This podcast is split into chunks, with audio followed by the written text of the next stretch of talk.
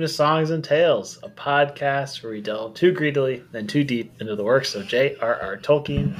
I'm Aaron. And I'm Clara, and we are the kings of the dead who will guide you on this journey.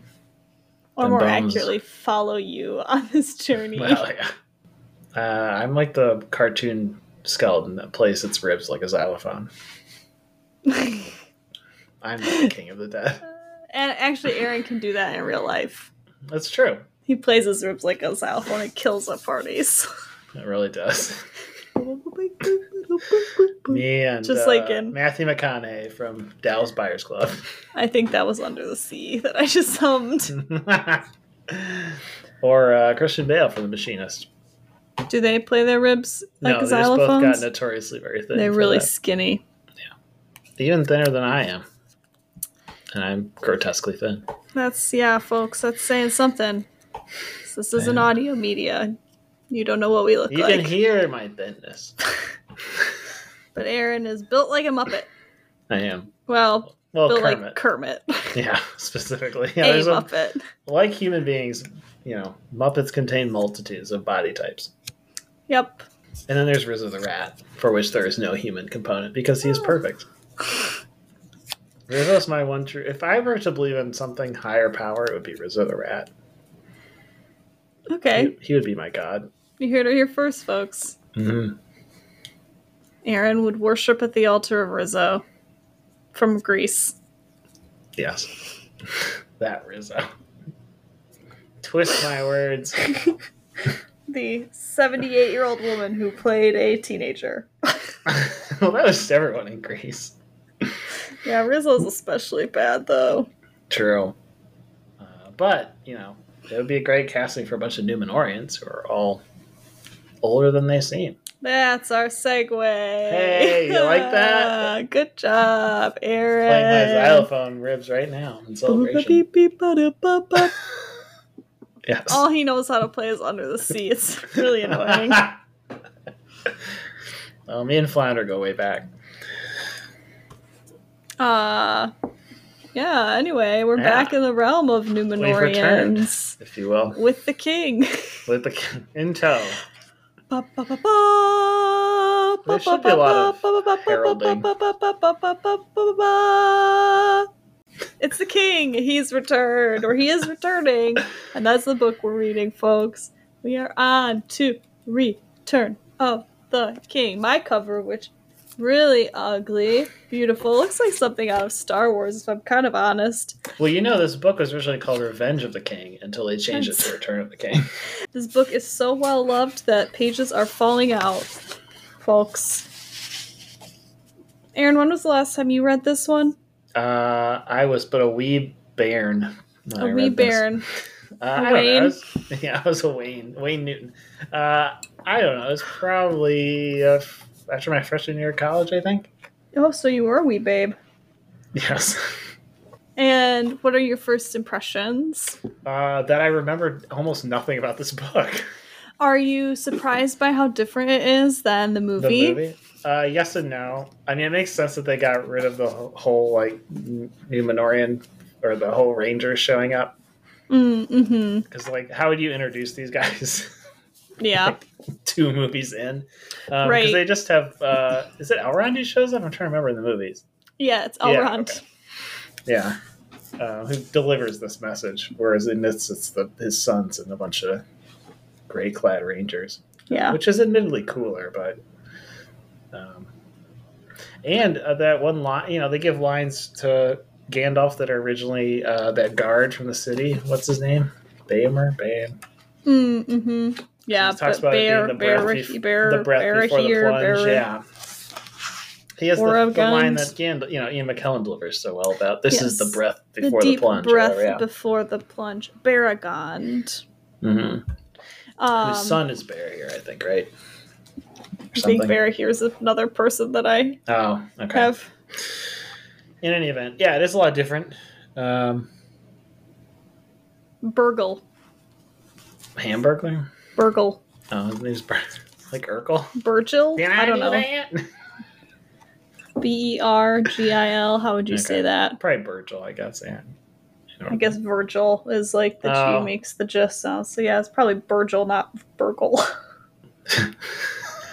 Does he wear his pants really high? yeah. As he shows uh, Merry around, Yeah. around. But, um. Anyway, Uh, so Aaron's first impressions are that you remembered very little. yeah, I didn't remember. very mu- I mean, I know like the major plot points, but I, Sure. I did not remember how it started. It's different from the movie. Different from the movie. Uh, Denethor is different Yeah, we'll talk about him. uh, for sure in ways that I think are interesting and make sense okay. for the book cool. versus the movie. Anything um, else? Any other observations? I'm asking Aaron because I have read this much more. Oh, are you fishing for a particular? No, I'm. oh, I'm okay. truly just curious, but I. Um, But like, I. I'm yeah. asking you because. Yeah. I've read this No, within okay. the last three years, probably, Mm-hmm. and and you have not, and so I'm just curious. That's all. Uh, oh, and the hobbits love to pledge loyalty to the kings. They're always kneeling and giving swords Yeah, and we'll kissing talk about that. We'll talk Um, about that. But yeah, no, I mean, I think that's all that comes to mind right now. But well, and like the whole val- the whole dead, you know, passage of the path path of the dead is different than in the book or in the movie. Sure, sure, It's sure, rendered sure. very differently, I should say. Sure, it's not camp horror No, for one thing. right, but also, yeah, the setting's different. It's Yeah, we'll talk. We'll Yeah. talk about it. Okay, We'll well, that's we'll all I there. got. We'll get there. So Aaron's first impressions are bits of things that he remembered. well, isn't that what impressions are? I don't know. Are you pleased? Are you Oh yeah, no, I like it so far. are you enjoying the tack of the book so far? Yes, I enjoy the cut of its jib. Great. That's what I'm more curious about. Now, why don't you just ask that instead of asking me what differences I noticed to the Well, movie? I also asked you your Oh, okay. impressions. This is being recorded. You can go back and see that I asked you your first impressions of the book. yeah, but I can't see that until I edit it tomorrow or the day after. Anyway, if you haven't noticed, we started Return of the King. Mhm. I think we said that already, We but did. in case you haven't been listening, we started Return of the King. Is that directed at me? It's directed at no one in particular, my dear co-host. Uh, we read the first two chapters, Minas Tirith and the Grey Company. Yep. Our party is getting even more split, so there's a lot of Yes. there's a lot more jumping around in this book than in the last right? yes. The, like it's interesting, I think, as kind of the story grows in complexity, which we've talked about. Um, obviously, at the beginning of the um, Fellowship of the Ring, it's almost kind of the same Mhm. tone as The Hobbit. It's a little lighter, a little more fun, and then the story gets a little, excuse me, more serious and complex. Yes, folks, I did just burp. This is a recording. this is live. You're you're welcome. This is live. This is podcasting. Baby burps happen. They're just gonna roll on with it. Uh, anyway, the story gets, I think, more complex. We've talked about this. How I think with each kind of Mhm. with each book in the series meaning like books one two three four that we've read so far right? The the story has gotten more interesting. We've become a little more invested. Um, tolkien seems to be kind of getting his stride a little bit as a writer. And i think it's interesting that the kind of complexity of our storylines also shows Yes. that right you know you're they're all together in the fellowship you're sort of just getting mostly frodo's point of view but also sort of just kind of like an omniscient narrator and then obviously in the two towers we have the split between the two storylines with frodo and sam and the rest of the fellowship and then Merry and Pippin are on their own. Um, so we have theirs as well. And then in this book, we have even more Yes. kind of fracturing of our um, group and thus fracturing of our narrators because obviously we need to tell what's happening in different places as once at once and like we get this a lot in this is very common now in like contemporary fiction where you're gonna ha- you have this kind of multiple narrator Mhm. situation um and like tolkien's not calling it out right it's not like every chapter is like this is from so and so's point of view. at, looking at you, George R. R. Martin. but but he certainly is doing that right um, the whole Minas Tirith chapter is from Pippin's point of view Mhm. um, and then the next chapter we kind of Yeah, jump around but you're around. still but you're still like getting Merry, it then you're still getting the story like f- mostly Yeah. from the point of view of a character and not from like an omniscient narrator I had a question about that because the second chapter, who is the sort of one that picks it up later? Whose perspective is it in the latter half? Because I know it's, it's Merry's Gimli for a, it's Gimli for a lot of the Is it latter Gimli? half Okay. the- the I guess chapter. it is. Not all of it. Again, it's not like Yeah. it's not totally right. It's not like a it's not a complete situation where you have like one person narrating a Mhm. chapter or a section. It's the the, the viewpoint is shifting. Um Okay. but yeah, for much of the second half of the Grey Company, the narrator is or the not the narrator, but it's from the point of view of Gimli. Okay. Um, but anyway, so we read Minas Tirith and the Mhm. Grey Company. Minas Tirith, surprise, surprise, is about Gandalf and Pippin arriving in this famous city of Gondor that we've been talking about for Million years. books. Yes. Although it turns out in the book, it's only been about two weeks. Yes, but it feels a lot longer. Um, so we get some nice world building here. We learn Mhm. about the city and the structure of the city, which is very interesting. There's a lot of significance around the number seven in this Mhm. chapter. We're into numerology, uh, which we have been previously. Yes. I recognize Um, that tree. and um, Pippin makes some friends Mhm. and learns about the city, and we end on like a real ominous note Yes. in this chapter. Um, the passing of the Grey Company. Um, we start with, with Merry and Aragorn and Legolas and Gimli and the gang, and uh, they are leaving Isengard. They are met by some of Aragorn's buddies from up north, including the sons of Elrond. They bring messages and treats from Rivendell. Um, unfortunately, none of them is a kiss from uh, Arwen. Or Elrond, if. So sad. Um, but we find out that Aragorn has to take this path through the, the halls of the dead or the paths of the dead, and it's like a very big deal, and he's very sad about it and very conflicted, and we'll talk about it, I think, a little more as we get there. I think as these chapters get more complex, it's going to be hard to keep the podcast to an hour because I feel like there is a lot to discuss in these two chapters. Would you agree? I would. Okay. So we're going to zip along. Okay. Uh, where do you want to start? Well, so let's start at the beginning. We always say that. Yeah, well. it makes more sense than trying to jump around, I guess. Probably. I would agree. Uh, Um, let's start with um, let's just start with Pippin, kind of, I would say, meeting Denethor and engaging with Minas Tirith for the first time. Does that sound Sure. good? yeah. Okay. Start of the chapter has Pippin doing two things, right? He's sort of engaging with the world around him. He's really interested in what the city looks like. Um, he's kind of a close observer of the city. Um, he talks about how it looks. Uh, he compares it to Isengard and says it's more beautiful.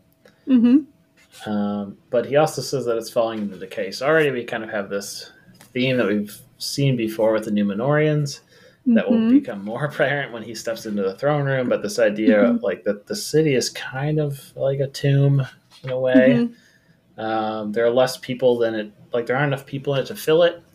Uh, which I guess we find out is because people have been leaving, or is or are they Mhm. just like okay, They're Uh, so evacuating. okay? So yeah, he doesn't know this at this point. But when he first Right. arrives, he just knows that there's like nobody in the windows. It's very quiet.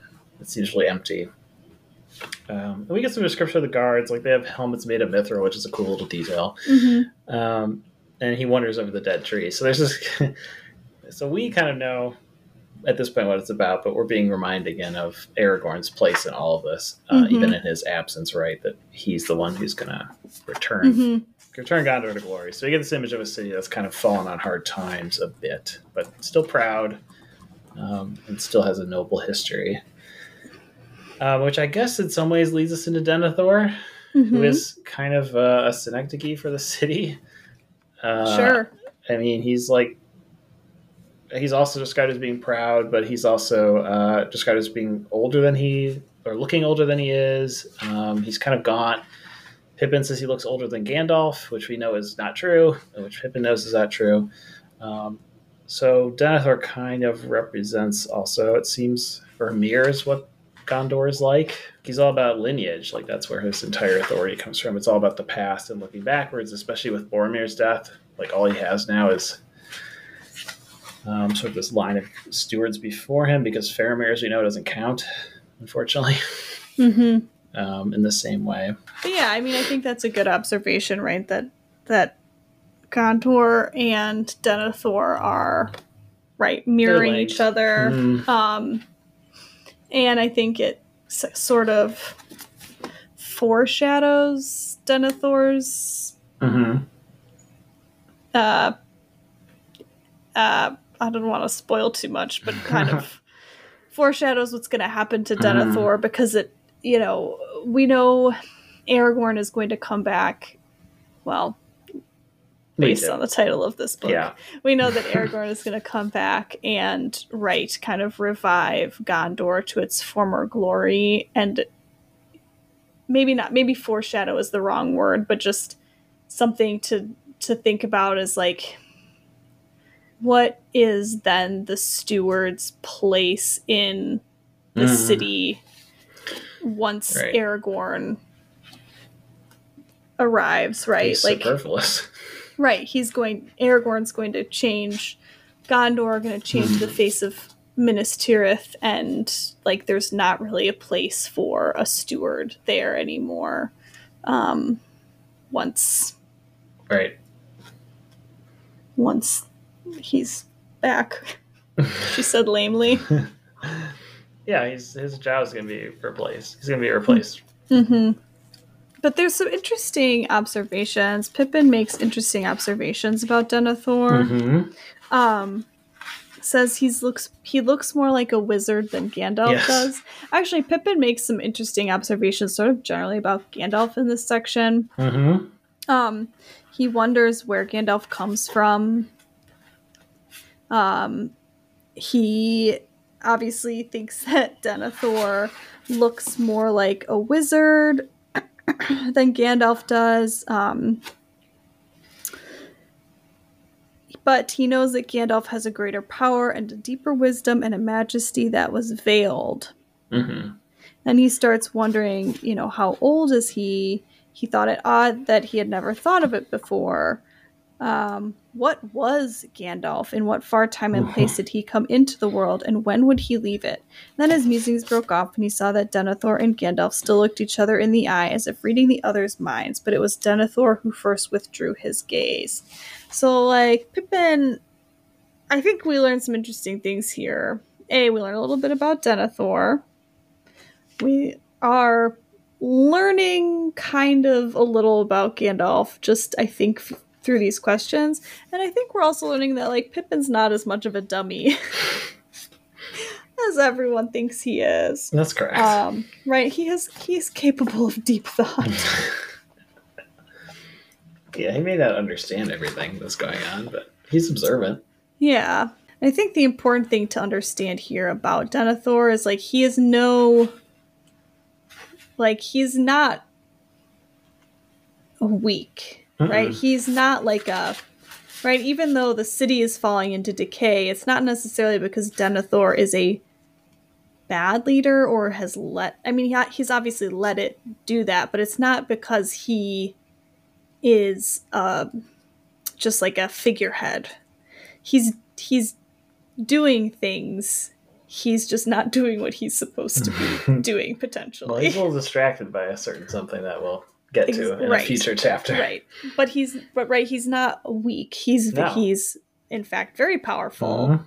Um, they talk about how he has kind of this gift of far sight Mhm. um, that is attributed to him being a Numenorian. He's actually described as being more like Faramir than Boromir. If that's something we are interested in delving into at this point in time, uh, I think it's an ob- an interesting observation about him. Um, and he's shrewd. He's Yeah, he's subtle and shrewd. yeah, Mhm. Yeah, and Pippin describes him as he sees a resemblance to Aragorn too, Mm-hmm. yeah. which is interesting. Right. He Um, is. He should be more like, right, the kings of Numenor, but he is not. No, no. He's not a great guy. Mm-mm. But maybe you wouldn't be there if you had to sit on a tiny little chair next Well, to a yes, throne. next- life. Can we talk about that scene? true. It's, Sure, go ahead. it's just very funny. So they open up this huge hall, and there's all these statues down it of dead kings. hmm Um, the description is really just when you compare it to like Edoras.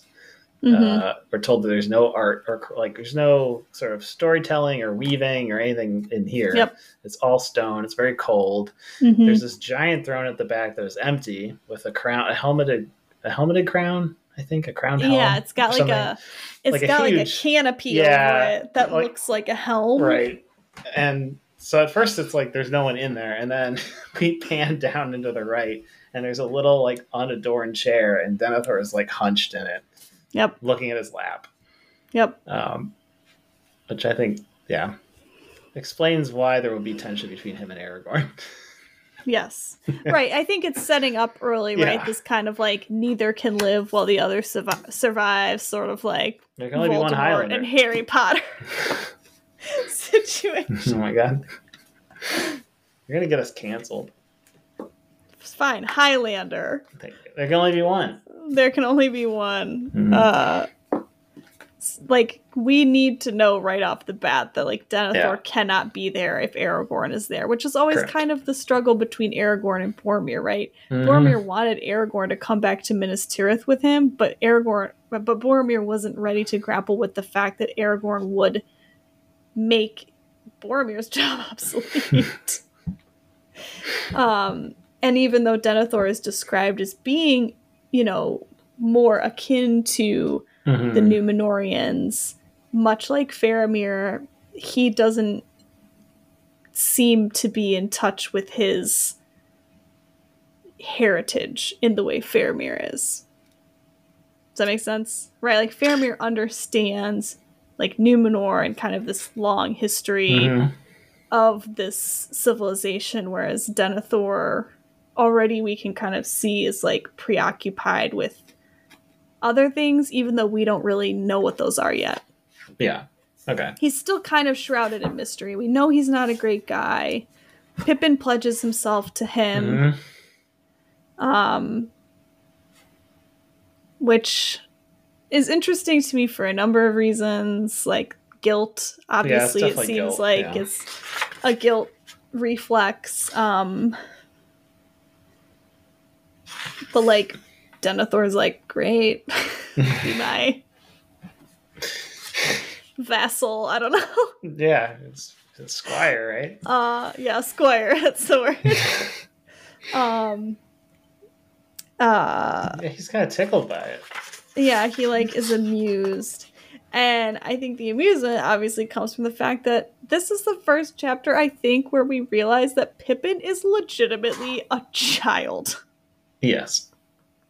like he admits, I have we I, we kind of knew this from earlier, but like it doesn't really strike home until he says, you know, I've not yet come of age. And then when he meets what's his Mhm. what's The- his face, son. um, Yeah, Beregond's son, yeah. son, he's like, "Oh, this is my best friend." Like yeah, I know. he's like a ten year old kid, and Pippin is is 29. yeah, but not really, right? Because Yeah, he's got a hobbits for mind. hobbit, a twenty nine is like eighteen, Yeah. if I- that. Yeah. Which is gotta be still bananas. Because that's still weird. Yeah. No 18 year old's going to hang out with a 10 year old. It's got to be younger than that. No, right? So like Pippin 12. is not old, and he's and so I think it's like so I think you know partially it's probably some guilt on Pippin's Uh-huh. part. I think it's also maybe a little childishness, right? He doesn't really know what he's doing. He's just like, I'm gonna pledge myself to this guy, and That's how they get you to join the army too. maybe that won't mean anything. Uh, you know.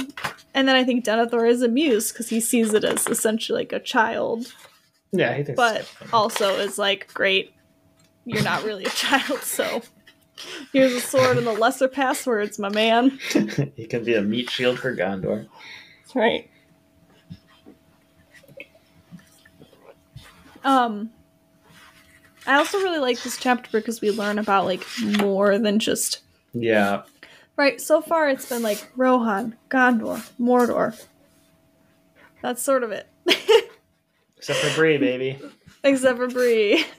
But like we learn that there's actually a lot more people in the world, this world, than There's even women there's even women in Wayne's. in Wayne's. Damon Wayans Jr.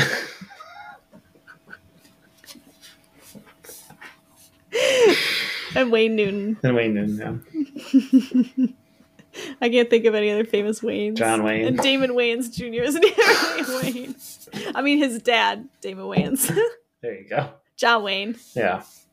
Uh, anyway, there's a word in this chapter, Waynes, W A I N S, and I did not know what it mean, what it meant.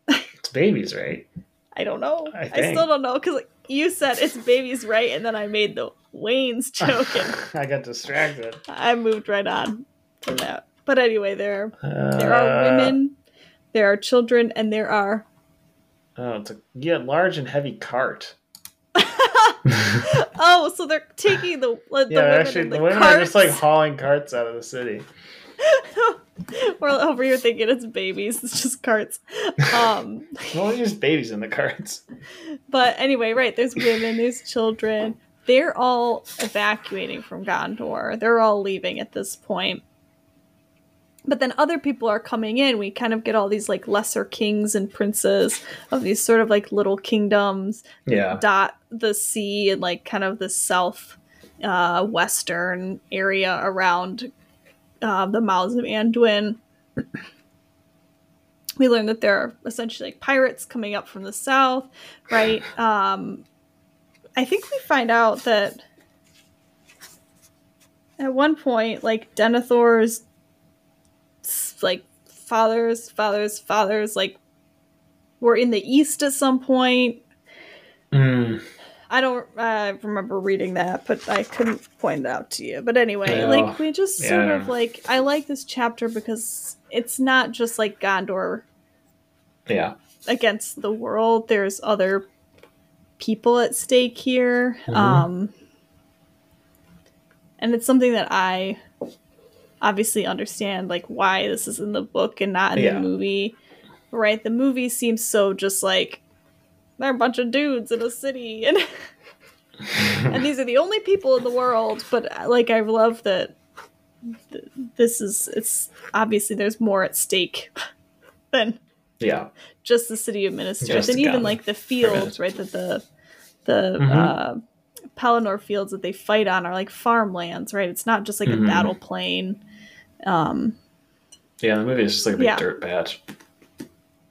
yeah so i really like that we get some more color Yeah. and rich richness in this chapter from from that Mm-hmm. I agree. she said lamely Uh, no, I like that we get some time with some of the ordinary people of Gondor. It's always fun. Like the city guard yeah like yeah like i really like that pippin hangs out with Beregond and his son guy. Mm-hmm. um and like learns about people right Yeah. other people hmm and that again they learn about pippin Mm-hmm. like right because again it's like oh what is Yeah, What is nobody knows what he is. They all think he's Right? either a child or like I don't know, a very tiny a dwarf man. i think they Yeah, ask if he's a yeah. dwarf at one point um they call they name him the prince of the prince of the halflings but Yep. then again they sort of are like they like like wink and smirk behind his back right because it is to the men of gondor there's like oh well he's a child Yeah, because apparently he looks. I guess he looks like a child. Do they look like adults? I'm very confused. I don't know. No, it doesn't really say. no, I just wondered. just 'cause, yeah. Uh, people stared much as he passed. To his face, men were gravely courteous, saluting him after the manner of Gondor, with bowed heads and hands upon the breast. But behind him, he heard many calls, as those out of doors cried to others within to come and see the prince of the halflings, the companion of Mithrandir.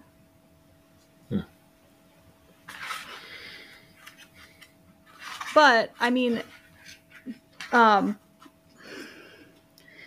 Beregond's son Right. thinks that he's like Younger than not him. i mean he says you know how how old are you Yeah. and what is your name um i'm 10 years already and should soon be five feet i'm taller than you hmm and pippin says you know i'm nearly 29 so i pass you there though i'm but four feet not likely to grow any more save sideways So he drinks from the ant wash. Yep. So yeah, he does look like a child, and he seems honestly like like they say he's Yeah. when he's with um, Bergil, he Right. is the the like happiest and most Yep. comfortable he's been since he left Merry. So clearly, there's something about like the Hobbit mentality that's very childlike, at least Yes. here, right? I mean, Yeah. again, we know Pippin is young, Frodo's Right. like in his fifties. Right. Hobbit age. Um, but right, Pippin Yeah. is, and I and I, I wish again, I wish we like learned this earlier because it does help explain some of Pippin's behavior. Yes. Yeah. Right. He's a derpy t- teenager. Right. He's not just like being stupid. He's Yeah. literally His brain's still like a child. Right. He's Yeah. Still got his voice just stopped cracking. Oh, but they hold hands. Yeah, He Ah, they're and friends. Yeah, it's like it's too it's too pure. It's really cute. He It misses his friend Merry and he makes He friends with a 10 year old. Look. When you frame it Times of like that, war. Times of war, man. Uh, I mean, it's funny because Pippin does say kind of like excitedly that these are the first children he's seen. I'm like, I f- forget how long. Yeah, And they're Yeah. also, yeah, they're the first children we've seen since, like, do we even see any? I guess we saw some in the Shire at one point. maybe, some Hobbit children Birthday or something. in Bree. I don't know. No, there were no children. It's been a long time ago. If there was a child in Bree, it was like smoking a cigarette and had like a full growth beard. And it was a girl. yeah, it was a girl. That's right. Oh, Susan Susan a Bree. loves her cigs. Smoke some unfiltered. The oils her beard. Even the horses smoking Bree. That's a tough town. uh, but but yeah, so this is like the first. Is the closest we come to seeing, as I think you, you've said, like common, what the common people are up to. Mm-hmm. Yeah, Um, and I like and it. I do too. I wish we'd seen more of it in Rohan, but Yeah, I not. agree. makes sense with the elves because like they're elves. But Right. We can't like we can't understand the elves, right? We no, aren't supposed to. Tolkien doesn't really want us to. right? Do we have anything else to say about this chapter other than Gandalf ends it on like The, the darkest note note possible. possible? He's such a fucking downer. Holy shit! Like, on- honestly, Pippin's like asleep. He wakes up. Um, it's dark. yeah, and Gandalf's like, "Well, go to sleep. Sleep in a bed while you may. At the sunrise, I shall take you to the Lord Denethor again. No, when the summons comes." Not at sunrise. The darkness has begun. There will be no dawn. Some emo shit. Yeah, that's like a line from I don't know The yellow some real song. emo song. Um, Gandalf's just listening to some Eve Six on his Walkman. yeah, he's just got like his little like headphones, those little over the head headphones. Yeah, over the head. Yeah, and he's uh, yeah, bopping along.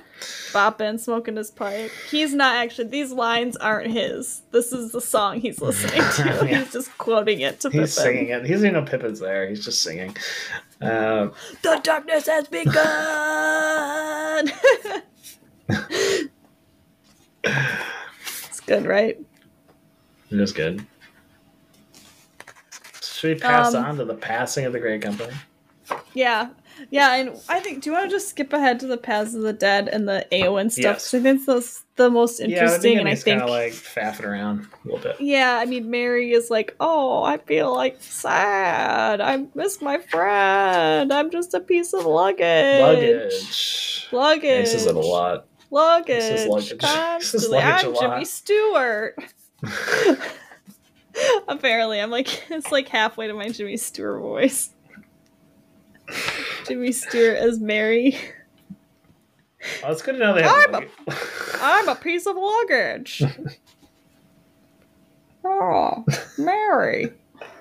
oh, jeez. Oh, Theoden. Why would a man pack his bag at middle of the Can night? I get a can I get a pony, Theoden?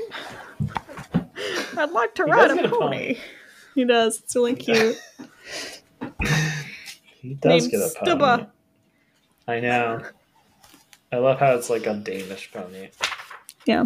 because he it's one of those shaggy little things with the long hair. We know it is with yeah. a name and like stubby Stybba. legs. Yeah, Stybba. Yeah. It's cute as hell. Um, yeah, so he gets a pony. It's like a whole thing, blah blah blah. Um, well, let's talk about the Rangers. Let's talk about these guys. I mean, they, yeah, these they're Johns. cool. yeah, they show up. They're like a bunch of Aragorn's kinsmen, essentially, plus Plus, I guess his future brothers-in-law. weird. Um, and uh, basically, they join up and like it changes the whole tack of what Aragorn had planned to do, which is like Right. ride with Theoden to this big muster of uh, all the you know warriors in Rohan at Dunharrow. Right. And instead, Aragorn's like, ooh. A uh what's his name? Elrond sent me a message to take the paths of the dead. So I'm gonna do a couple things that are gonna make my life hard. First of all, I'm gonna look in the Palantir. Second of all, I'm gonna go sword talk to. Eowyn. Third of all, I'm gonna travel the paths of the dead. Right, right, right. You gotta have Let's talk about- things yeah, bad things come in threes. And you must Yeah. usually subject yourself to them. Correct. Every good So let's talk about this that. Let's talk about this first thing. Yeah, don your hair Okay. shirt, etc., etc. Let's Mhm. about this first thing. He looks to the Palantir, right? And it makes Yeah, him He looks into it. sad. It makes him sad yeah, and old. But, but he had the right because it was his. That's his Yeah. entire justification. His entire Yes, justification for looking into it is I had the right yes. because it's mine. Let me find the. Speaking of people Uh, me children, that is a child's justification for doing something. It's mine. Let me find the little. The Uh, little that's when he comes passage here. back. Yeah. Oh, and where is it? Merry observes that he looks old. Oh yes, he says. Uh, I'm on page seven, uh, sixty-three. Oh, that was earlier than I thought. Thank you. Um, yeah, he, yeah, he looks old. He's he looks weary.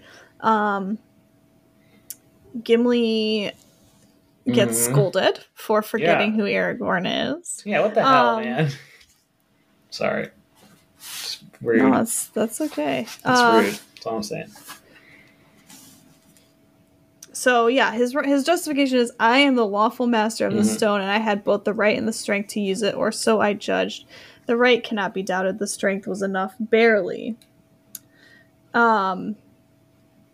So yeah, he's able to control the stone. Again, this is one of those things that like Tolkien's like maybe really vague about. There's actually a lot that he's pretty vague about in this Yes. chapter, which is really freaking Yes. frustrating and it could be a lot cooler if he were much less vague. Um, so like he basically gets he's able to control the stone. Um but like do you understand why he decides to look in it? Cuz I don't really. Maybe I'm Uh, well, he says maybe I'm very dumb. Well, he says at one point that it's time to to um, stop having Sauron dictate all the moves about when things happen. Mm, So he's like trying to throw him off balance or force his hand because he says sometimes the the blow that strikes too soon is often on, off the mark or something. So he's trying Mm, to goad okay. Sauron into making a mistake I see. because right he says um because G- G- Gimli warns him about like Gandalf said not to look into it basically Mhm. um, Mhm. and he talks a little bit about Sauron, like how his he's not above fear yet, doubt still gnaws him, so Oh. he's like trying to provoke him, Yes, I see. The Basically, hasty stroke right? oft So we have goes to. awry. Must press our enemy. hmm I guess he does learn and he, right, he learns about the things. pirates, right, or whatever. Mm-hmm. Yeah, which Gondor also knows, though, correct or no? Yes. Okay, but this And is I guess the- Sorry. Go ahead. Oh, I was gonna say this is what makes him decide the Pass of the Dead is the right choice. Yes, I was gonna Yeah. say this is what makes him decide the paths of the dead is the pirates. Mm-hmm. Um, so yeah, he initially it's just to like fuck with Sauron's brain, but then he learns things. Okay. Okay. Yeah. That's that makes mm, sense. Yeah, he waves the sword at, him, which I think is a funny little detail. it's the weirdest Skype call ever. A little sword play. What sword, Aragorn? I hope he polished it beforehand. Maybe he had Eowyn do it. Honestly, There's gonna be some penis humor coming up, friends. We apologize. We can't help it. we could, but we won't. I mean, we can't because there's a lot of talk of swords, and Yeah, that's true. we just we can't. we can't help it. We'll, we'll take a break Um, for station identification. We'll come back with a bunch of penis jokes. That's right.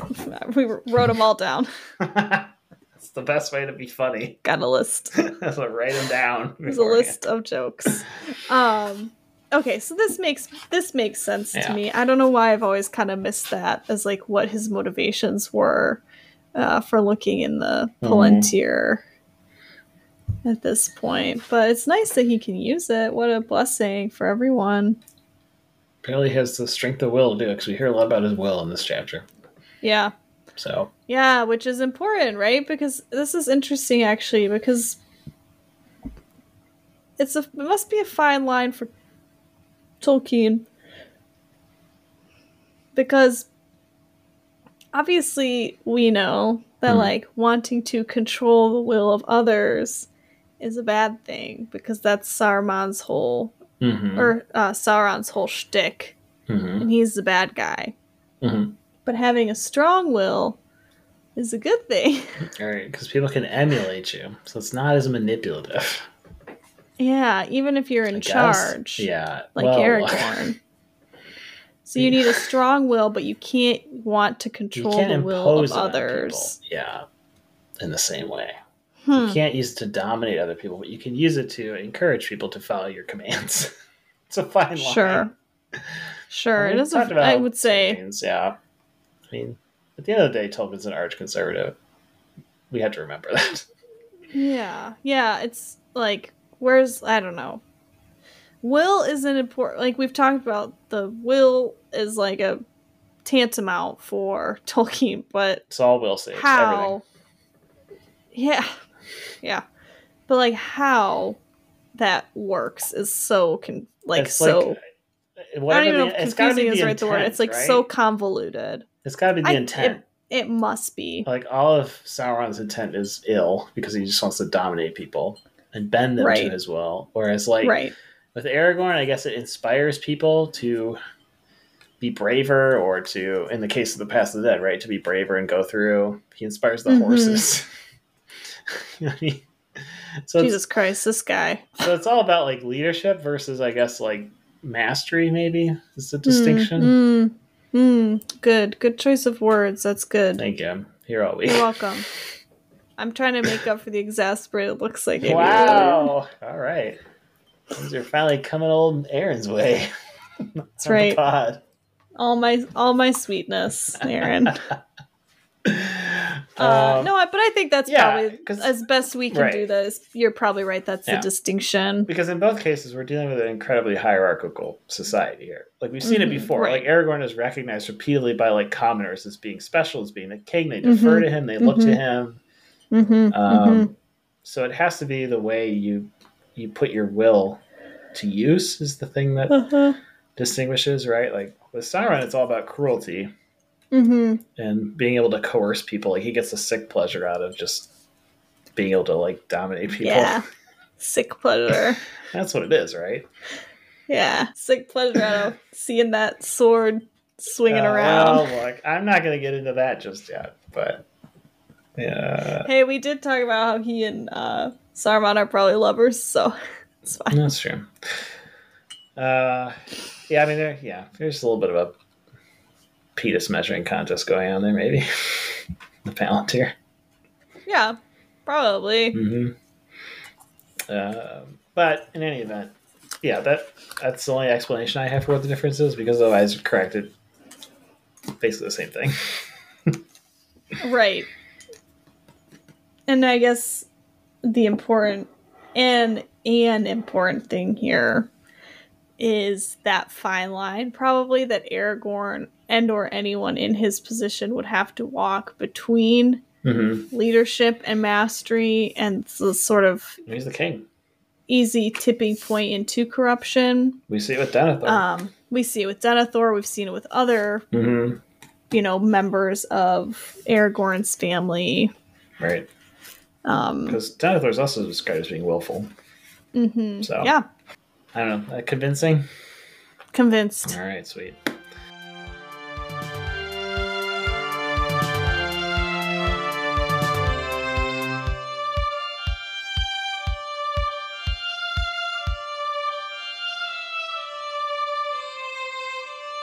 So, one mistake down, or one awkward encounter down. One. Okay, so we got one. Mm-hmm. What's our next awkward encounter? Eowyn. Eowyn, our thirsty gal. Our thirsty gal. She is Oh, thirsty. Eowyn. She is sliding into little, his DMs. Have a little self-respect, girl. I kind of yeah. There's a point at which I'm like, stop kneeling on the ground and sobbing over this man. Truly. Also, just like say what you want. And she kind of does, but not quite. Not quite. No, This is worse than a Jane Austen novel, it is the repressed sexual and that's energy saying is something yeah. because, like, This is written over a it. century later. Um, and I think okay, so uh, back up, Hmm. back up to how did Eowyn get here? Or how do we get to Eowyn or whatever? How do we get to Eowyn? Um, she is at Dunharrow Hmm. waiting for this mustering of arms, and this crew arrives ahead of schedule. Hmm. And she's like, "Oh, I want to come with you." And Aragorn's like, "Absolutely, Absolutely not! like, no way in No.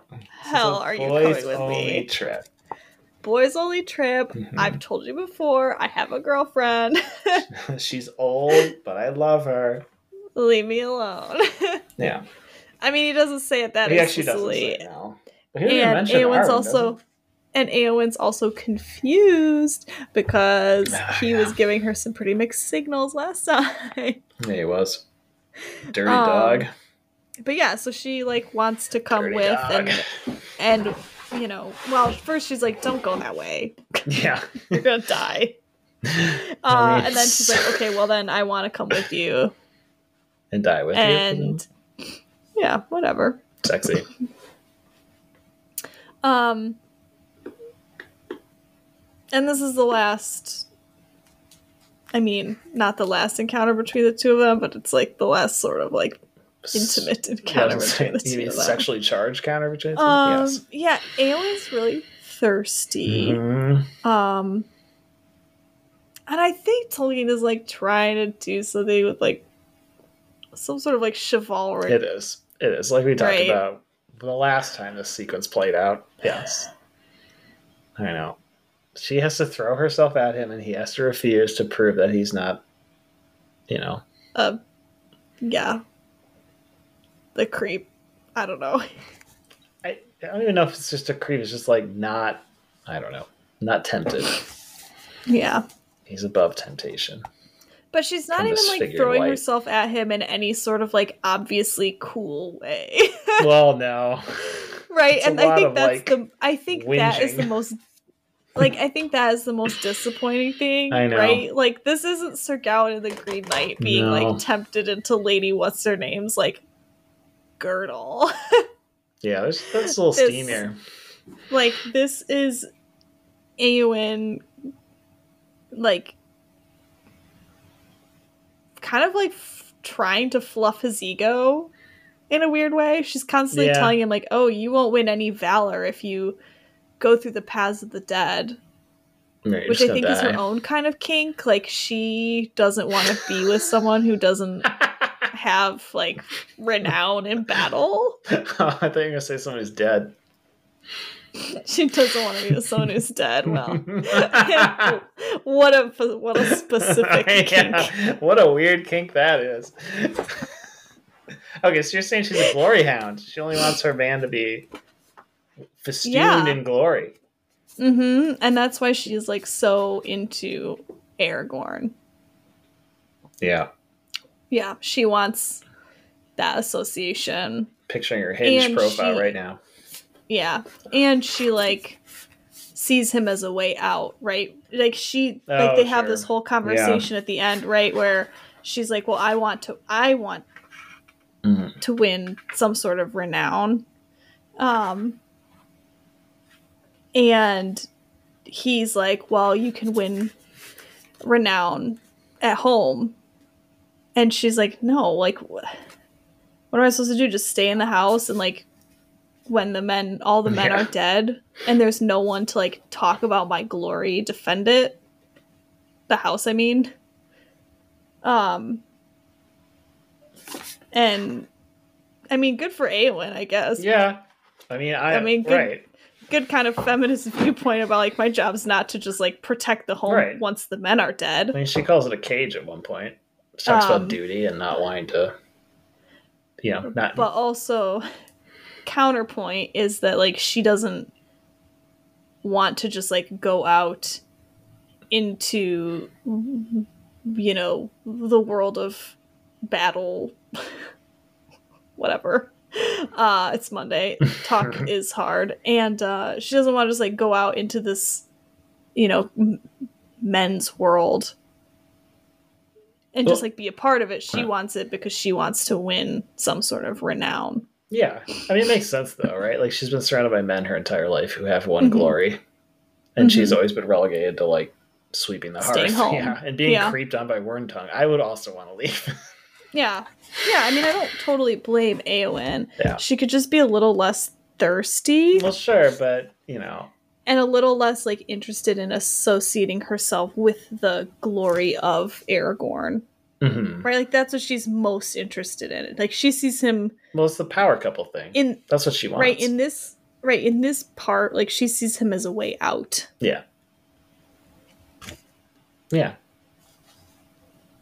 Why she thinks he will let her like participate in that way is I don't know. Interesting. Well, I mean, he was pretty flirty with her last time, it's true. so not entirely Aaron- misled. Aaron and I were talking earlier about like we wish they would just smooch. Yeah, it would solve a lot of problems for both of them. Like just do like a little smooching. hmm I don't need anything. It's Tolkien. I'm not expecting anything super sexy.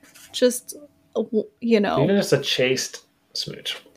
just like a little no tongue. Just just a little a little smooch. I mean, Theoden's hand gets more action from Merry in this chapter than Aragorn Yeah, when he kisses yes. his hand.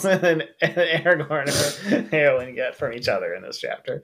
And like, how much more interesting would Aragorn be if he like had a little kissing with Eowyn and then had to like reconcile that I with his whole situation with Arwen? But he can't because it defeats the whole chivalric thing. That's what's going on here. It's the only explanation. You're right. But again, Tolkien like can't even tiptoe that No. far into right the realm of anybody as a sexual Yeah. creature. Like to make it that obvious that like Eowyn is in some way trying to tempt him. Yeah.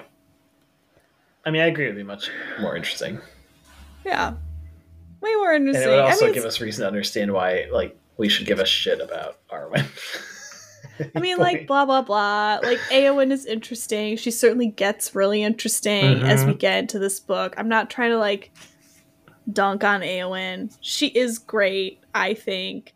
a little um, baggy in this chapter, but But like, right, like I think I think Tolkien does her a bit of a disservice here, especially because right, she's like begging Aragorn to take her to not go on his quest. Mhm. She's begging him to take her with him. She like has these like badass lines Yeah. about being a shield maiden Yeah. of Rohan. Uh she's of the house of Eorl. She yeah, uh what do you fear? A cage to stay behind bars until use and old age accept them, and all chance of doing great deeds is gone beyond recall or desire, right? Like she is badass. And she's like begging this man to be her ticket out of this life that is a cage Mhm. rather than like trying to figure her own way out which she does but eventually, yeah, but this i think is a disservice to Eowyn. it is. I mean, she's used. as a feminist this is a disservice to Eowyn. I mean, she's used here entirely for Aragorn's character development in a way that like is completely uninteresting to me. Eh, right It's like we did not need this. kiss that would be interesting character development I know, but then but then you you ruin the the chivalric ideal of the person who turns down temptation. I mean, this whole book I is about know. temptation. The whole the, like you Right. have to justify Aragorn as being above it in order for the whole thing to make. I'm not defending Tolkien's choices here, i know i But- know i know but like you- in it narratively, I guess it works, right? Like he has to be above it to be a counterpoint to everything else we've seen from Boromir and Denethor and even Mhm. Faramir a little bit. Um, Mhm. He has to be the one that can resist temptation. To be the true even king. when temptation tells him that she loves him I know. after 10 minutes together Yeah, I mean that would also make me be like, I'm going to take the path of the dead. you need to work on yourself. I would rather die. yeah, you need to work on yourself a little bit. Because this is a little much. I barely know you. yeah Uh, I mean, it's clear that like there weren't a lot of eligible bachelors in Edoras. how though Well, they're all like lower class or whatever. yeah She needs, girl needs a king. she needs something know, I'm telling you, she's one of those people who's like, I, I want to form a power couple. ew that's a thing Oh my god, yes. ew I know. gross hmm Ugh, i'm so glad i'm not dating Me too. you're glad i'm not dating No, I'm glad I'm not dating. that's real friend support thanks aaron Uh-huh. aaron's really glad i'm happily married Your willful misreading of my comment. It's a good, I am. It's a good bit. just like just like Eowyn willfully misreads Aragorn telling her, "No, no, no, you can't come with," and still shows up the next morning dressed as a rider, thinking Mhm. she could go with them. I mean, it's a move I have to respect. Just gonna force yourself in there. Yeah. Um, but yeah, he shoots her down again. Yeah. Of course. We all, Yep. we all saw it coming. yep. Uh, and he really kind of twists the knife in and he says, I couldn't take you out the leave of your the king and your brother. It's like, bro. Right, Her whole thing is She's that a- she's tired of being trapped by men. And you're like, well, right. I have to get a permission slip from your male relatives. Yeah, from your dad and your brother. or your uncle, whatever. Oh, he says brother. It's like even worse. well, Theoden is the her uncle. I know. He says, well, he says your king and your brother, I think, or something. I'll find out. Anyway, But yeah, and of your brother. It's like, come on, man. You don't need to be mean like that. Doing her dirty. And that's what she begs. that's why sometimes. Hate yeah. Well, and then he says, Don't put a gal lady, in that seems really situation. insensitive since it's a horse lord he always calls her a lady. And he says, nay. Lady. Yeah, come on. Uh, yeah, he does say lady a lot. Anyway, She's a lady. Whoa, whoa, Whoa, whoa, whoa, she's a lady. That's as much as I can sing before that really good rendition gets copyright infringement. Wow. Yeah, because they're gonna really crack down on us. World famous As Tolkien I podcast. said, it was a really good rendition. oh man. um, Um, yeah, so I anyway, right, I so- agree. It would have been great if they had just gotten attention out, but like I think for Yeah. the purposes of the book, I guess it can happen, but it's very dumb. That's my that's my closing remarks on Yeah. that. Hmm. It's a bummer though. Tolkien. Nothing wrong with a little smooching. No. I mean even Sam and Frodo kiss. That's right. Boromir and Aragorn kiss.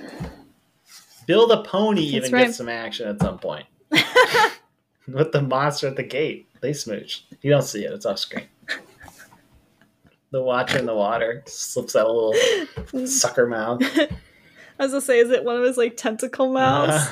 Uh, Gives Bill a little kiss. Yep. Yeah. Yeah. Merry's hand, or uh, his hand and Mary. I know. I, I forgot about that. I did not know where you were going. yeah, there's some smooching of the hand there. yeah. It's the most smooching we get in this chapter with a bunch of Yeah. horny toads. Yeah. I mean, Aragorn seems kind of over it. He does, but he was super into it before. He was. So- So, we can't tell again, we can't we totally blame totally blame Eowyn. Like Right. I said, we are not like Eowyn haters. It's Mhm. just this is a section where I I feel like Tolkien does her a disservice by right making her like Mhm. this temptress of Aragorn in like a way that she should not be. Right, right. And we're not supposed to see Aragorn, right? We're supposed to think he's doing like the good, good thing by being like, "Don't come with me." Right. But she's gonna miss out on all the sights and sounds of the halls. Passage of the halls of the dead. Speaking of the passage of the dead, the pass of the dead. Halls of medicine. Speaking of, this is bad three, bad thing number three. Bad thing number three. Numero trace. Chase. I got there. it's okay. Um, Uh, yes. So right after he, after the begging happens, Yep. they scoot on off yep, to the halls of the dead, yeah, and everybody's scared yep. except Aragorn, who uses Yep. the force of his will to get everybody to go through. Legolas, Oh, Legolas, true, yeah. and we have to assume the sons of Elrond, right? Like, Oh, that's right. I forgot they're Legolas still is- here. if Legolas's whole shtick is like, "I'm an elf, I'm not scared of the dead," then they probably can't be. Either, I ain't afraid right? no ghosts. Ooh, yeah. um, Busted makes me and- feel good. and cut. Um, Apologies. so uh yeah the paths of the dead this like as a whole situation starting from when aragorn looks in the Yes. Palantir and like finds out he has Right. to take this path everyone's like oh no oh, the paths of the dead like everyone knows about it and they're very scared of it but Aaron's, aragorn's going and his friends are going with him hmm i gotta tell you aaron Yeah. i love you you're my friend if you were like, I'm going on the paths of the dead, I don't know if I'd follow you. what if I was the one true king to whom they were sworn to obey? And I hope you can respect that. okay. I do. Thank you. um So yeah, they there's like this whole sort of like aura of mystery. They're like, you won't come back. Mhm. Like the dead don't suffer the living to pass. Um we don't really find out like who like we don't know if anyone's like tried this No. before. I mean, we don't get any Uh, but we just Yeah. we we just know that it's scary Mhm. and haunted Mhm. and right like the citizens who live around this area are like ooh spooked out yeah, they are. by the dead um and we find out kind of the history of why Right. so if you're not familiar from seeing the movies because this is Yes. although the whole kind of interpretation of the section is very different the history of it's Mhm. the same where essentially this is like the faithless kings who during the first war against sauron did not join um isildur and so he basically was like well Curse you. I curse you. and they can't, uh, quote unquote, die until they fulfill their oath to the King of Gondor. Which, like, no one seems to really, like, realize, like, oh, Aragorn's the King of Gondor? Maybe Yeah, why is everyone slow on the uptake about this? I don't know. Oh. Like everyone knows about this story, but everyone's like, and everyone knows who Aragorn is. right? Well, at least but no the, one I seems right. Well, all the Elrond- major I was say players. Elrond knows clearly because he tells him to go. Right. And so like but everyone's like, "Oh, you're not going to make it." Why wouldn't he? You It's like this his whole point. Anyway, just Yeah, a little I- thing something to think about, a little tidbit to nibble on. I mean, I guess the, the people know the reason the that they're that the dead are there. Do they know that whole part? Maybe of it? not. Okay, maybe that's Maybe not public that's it. knowledge. Yeah. Unless there's some weird I rock assume- that is involved in all this, which was not in the movie. Yeah, the stone of Er- Eret. Yeah, which like the- Erech? I'm which not like sure. the people who live around there think came from space, which is a very funny detail. Yeah, very It funny that it the fell from the sky. Uh, but apparently, Um, Isildur brought it. I Yes. guess. Okay. Yeah, from Numenor. Is it like a palantir? I'm sorry. Is it like a palantir then? I don't am think so. I think it's just a big stone. All right. Well, they said it's shiny. in, in my mind it's kind of like um like a standing stone but Okay. obviously like it's not right it's round Mhm. right like standing stones in Sure. um We've talked about it before. right like way, way, way, way, way back. well yeah because we've talked about the we talked about the wights right like the barrel Yes. whites and how those are standing stones so this Mhm. seems to me almost kind of like similar right it's Mm, like sure. a place where kind of the um mm, supernatural Yeah. leads into like the real world, which is Mhm. kind of what standing stones Right. are more or less, right? Mm-hmm. Um, Mm-hmm. they represent sort of these like ritual Yep. places We're told and about that- trysts that happen here. Weird detail. yes. And so like that seems to be sort of the role that this stone is playing is like this marker of some sort of There'd be dead people here. kinship with Yeah. another realm. In this case, it's the on afterlife because they're not really dead. Yeah. But anyway, that's kind of what I Okay. uh, what I kind of gather from it. Sure, sure. I haven't done any googling. It's If anyone listening has done any googling and knows more about this, please let us know. Send us all your hot standing but I'm having tips. fun speculating. That's right. Um, so this is interesting. I really love this section because I mean I love it and hate it. I love it because we get this section from Gimli's point of view, which is incredible. Um, because Gimli is terrified. Yep. Gimli is so scared during this whole section. He is crawling on the ground, trying not to be left behind by like the last person in line of this whole thing. He doesn't want to go underground, Mm. which again, we get the line in the book, we get the line in the movie, right? Like, oh, uh, elf can go underground and a dwarf doesn't want to, right? And he's like, there's this impending sense of like dread. Yep. Uh, Hears voices like following him. He hears voices. I mean, he like literally thinks he is. There, there are several times where he's like, "This is the end," hmm and then like manages to kind of Slow his roll.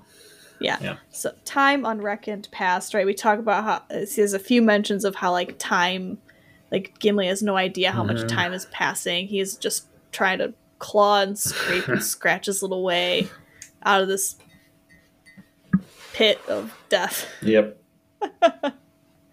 Um and but he makes it. He does. We get some very cool well, I mean we get some really cool um lines, I think. in this whole Mhm. I love this section. Mhm. Um I am curious And I'm curious if this is why the men of Rohan are like, oh, if you go there, you're going to die. Uh-huh. This is on 770 in my book, um, where they find um, bones. Yes. They find a, a skeleton Mm-hmm. and they talk about his armor and his Yep. belt of gold, um, a notched and broken sword. Um, his finger, his finger bones were still clawing at the cracks. Ooh. Um, a notched and broken sword lay by him as if he had hewn the rock in his last despair. Um, and then Aragorn says, Aragorn. It says Aragorn did not touch him, but after gazing sadly for a while, he rose and sighed. Hither shall the flowers of Simbelmynë come never unto world's end, he murmured. Nine mounds and seven there are now green with grass, and through all the long years he has lain at the door that he could not unlock. Whither does it lead? Why would he pass? None shall ever know. Who is this? Do we know? Uh, not that I know. Okay, you know? I'm gonna This is a see if I. No, I have no idea. It's someone from. It's someone from Gondor. Is this and I have to assume it was a king because Yeah. we've talked sim- Is so uh in two towers simbelmynë is the flower Yes, that grows on the tombs of but like who is this okay it's Baldor okay? um so okay found him out um Oh, in the early days of Rohan, Brego and his son Baldor rode up to the paths and made to enter. At that point, a man so withered that they had mistaken him for stone said, The way is shut. Um, it was made by those who are dead, and the dead keep it. The way is shut. Baldor asked when that time would be, but at the moment the man fell on his face and died. Later at the feast celebrating the completion of Meduseld, Baldor um, rashly vowed to walk the paths of the dead he never returned. So that's who this is, Baldor. Pouring out for Baldor. Baldor. He is a grandson of Eorl the Young. Okay. So that's who that is. But we never, I don't think we find that out. Am I wrong? Uh, he well, he's in the okay. So he's he's mentioned again according to the index in two places in this book. oh, you have an index. I don't Yeah. think I do. Uh, he's mentioned on Lucky. page seven eighty. Uh, where I think that's that- later. Yeah, it's later. It's when is talking about the door beneath the mountain. Hmm. He says, None has Oh, ever yes. ventured into search its secret since Baldor, son of Brego, passed the door and was never heard seen among men again. So that's where we learn that he made this vow at the Hall of Meduseld and then he disappears. And we get a reference to him again, according to the index, in the same in this book, in nine on page nine fifty five, where he's mentioned this long list of people, uh, basically who died in service of the Mark. Hmm, okay. Uh, and he so this is when I think it's the someone names them all and goes to this list, including Eorl the Young, Mm, Brego the I builder see. of the hall, Aldor brother of Baldor the hapless, which is a nice touch. Baldor the hapless. Uh, so there's this whole list, but again, it's not clear from Okay. So The clearest one we get is like five pages later, which is weird. Like, why is Tolkien Yeah. being sly about this? I don't know. Yeah, because Like, how are you supposed to make that connection necessarily? I don't know. Anyway, Yeah. so okay, but we we Yeah, solved that Baldor mystery. Thank Hapless. you. Everyone. Um, so you know, a few pages later, we get the great line. Uh, Gimli, they come out of the hole. Hole. I don't know what it is. they come out of The cleft. I don't know. and um, and Legolas says, "The dead are following." Said Legolas, "I see shapes of men and of horses, and pale banners like shreds of clouds, and spears like winter thickets on a misty night. The dead are following." Yes, the dead ride behind. They have been summoned," said Elladan. And then, so then they like appear Uh-huh. right um out of this ravine and they have to ride to the Right. stone of Erech which is where this kind of like vow, I Right. guess, must be. Or the curse's place? I don't know. I think that's where the curse was placed. So assume they have to like he has to say at the stone like the vow that he will does, undo yeah, it. Right. He says, if you do this, if you follow me and help me destroy the enemies of Sauron, the curse will be broken or whatever. Um, but as they like ride, Mhm. obviously they're scaring a lot of people. Um, and I think the mm, okay, so kind of textually, I think an interesting thing here um, is that the next day there came no dawn, and the Grey company passed on into the darkness of the storm of Mordor, and were lost to mortal sight, but the dead followed them hmm which almost makes it sound like they die. They like become part of this company. Like, right? They are lost to mortal sight.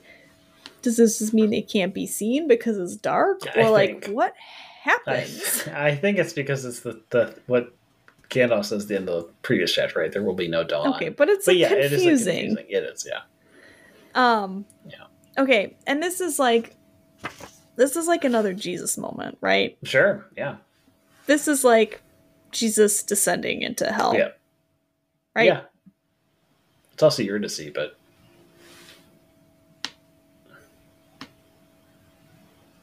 But yes, it's Jesus. Orpheus. Sorry, Orpheus, yeah. So it's like it's like this hero's They all journey. do I it. guess They we could do it. Right, we could say it's Jesus because like we've had so many Jesus references Yeah, despite with yeah. Aragorn, despite Tolkien telling us that there's no Jesus stuff Yeah. happening in this book at any point in time. but also, I think, kind of in throughout the history of literature, Mhm. there is this hero's There is. Journey Mhm. where they have to descend into the underworld and like Face death. pass some test.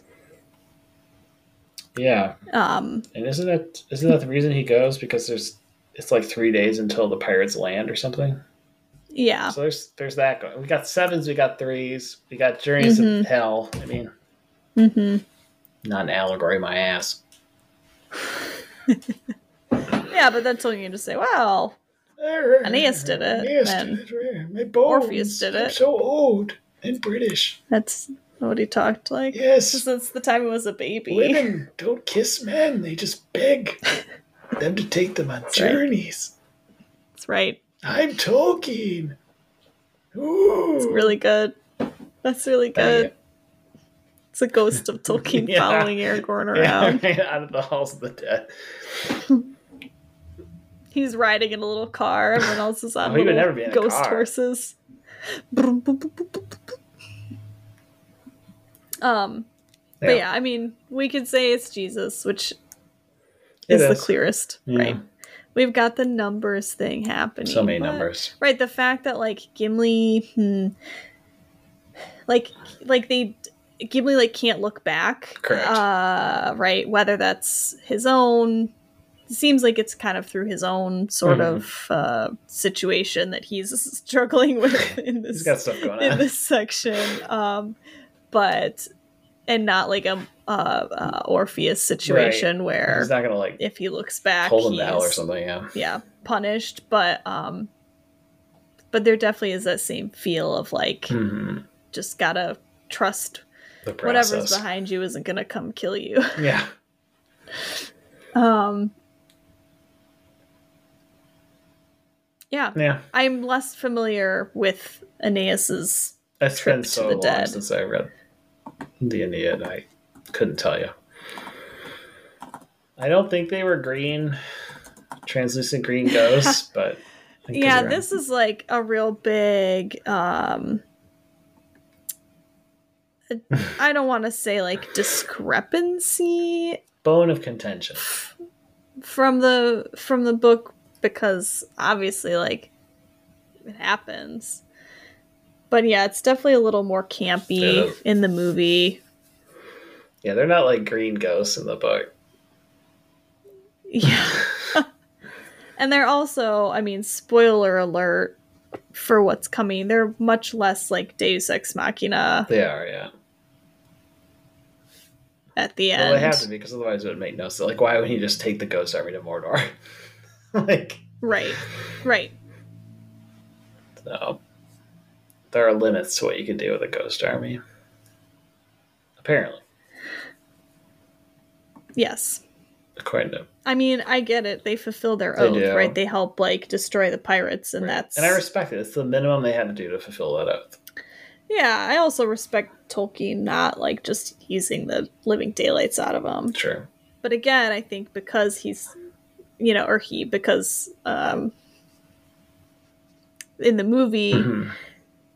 the world and the like people living in it have been so pared down. We almost need the ghosts. It's like how, are, how like there's no people Oh, here. how are we ever gonna. Roll those fit cards. just roll those cards like how are they gonna fight I know. that battle um so yeah the ghosts are a little more necessary Gotta get a little extra help from the dead. You know. Mm-hmm. i mean if you can you might as Mhm. well and like look at aragorn's doing a nice thing and releasing them from their curse. It's true. Now they can smooch whoever they want, unlike Aragorn. isn't that sweet Yeah. i mean aragorn wants to smooch arwen but like What if he smooched a ghost I don't think it's- instead? I don't think it's bad if he's also would just like give Arwen a little smooch. he can't. I'm not condoning cheating, but I'm just saying But you are condoning smooching between two consenting adults. in this situation, yes, when Arwen basically does doesn't exist. exist, Yeah, I know that's the thing, right? She's like never around. like She- She's like Niles' not wife in Arwen. Frasier. Only ever mentioned, never seen. I just think I know, just do but a if you little kiss a ghost, a it wouldn't count. It wouldn't count. They couldn't even feel no. it. Would it be cold? Oh, I don't know. I don't want to think about it. Mm, I don't know. If you know what it's like to smooch a ghost, let us Honestly, know. please write in with that. I would love to read your responses too. I smooched the ghost, and even if they're total lies, I want to hear them. Yeah, like theories on what it would be like Uh, to smooch a ghost. Yeah, Uh, I think unsatisfying. I think clammy maybe. uh, like, I just ghosts are incorporeal. Yeah, but I feel like it would be cold. You'd just feel yeah, cold. Yeah, yeah. Some it's- people are into it's that, like if you maybe. step in front of the fridge and you open it. Right. Or like I don't know, rub an ice cube on your lips Sure. and go like kiss someone. Are people into that? I don't know. I mean, yesterday, two days ago, Joe took a like drink of cold water and then gave me a kiss, and his mouth was really cold. Oh, so you know what it's Probably it's, like. something like Okay. that. Yeah, you know what it's like. Maybe a little less like damp. right? A ghost would be like I mean, if your ghost is damp, you better call a specialist. a cold, dry breeze Yeah. on your lips. You I don't want your know. ghost to get mildew. Please let us know your Mm-hmm. theories on ghosts, ghost kissing. That's right. And if Aragorn should have. Yeah. a- a We really wanna Yeah, know we that. want to know if Aragorn should have Should Aragorn have kissed a a, ghost? as part of the pact. Yeah. Yeah. Um, We've gone off the rails. we have, but that's okay. I mean, what else? Is there anything else you want to say about this Army of the Dead right now? I mean, we're gonna have a chance to talk about it more. No, I love the Army of the Dead. I love how we get them. I think it's very cool. Um, Yeah, it's fun. Obviously, very, very Jesus-y, very harkening back to older Mhm, kind of literary traditions of journeys to hell and back. Dante does it. Sure. Aeneas does Sure. it. Orpheus does right. it. Snoopy does it. Or, uh, yeah, Snoopy, classic, Classic Charles Schulz. Classic Hell. in Yeah, literature. Uh, kind of anyone who's like emulated Dante Yeah. does it, right? We just we got a lot of journeys to hell and back, and that's kind of what Aragorn's up to I in this chapter. One chapter. could say Ishmael. I don't think that uh I don't think that Tolkien was probably Maybe, maybe Moby Dick was much more popular in Britain than the United States. So referencing Moby Dick, but uh, well, yeah, because fucking what's his face? Why can't I remember Melville? Uh, uh it like spends that whole chapter talking about how oh in england kings and queens are christened with, Mhm. with whale oil I love it. of course they loved it of course they loved it um but uh, that's enough ghost whale smooch and talk for one night. that's right And next up is the mustard of Rohan, where we learn all about the mustard that the riders are That's right. All their favorite mustards. I'd be down for that. I know it's not. It's just a list. it's just this chapter, a listicle written by J.R.R. Tolkien. It's just Theoden listing his favorite mustards. That's correct.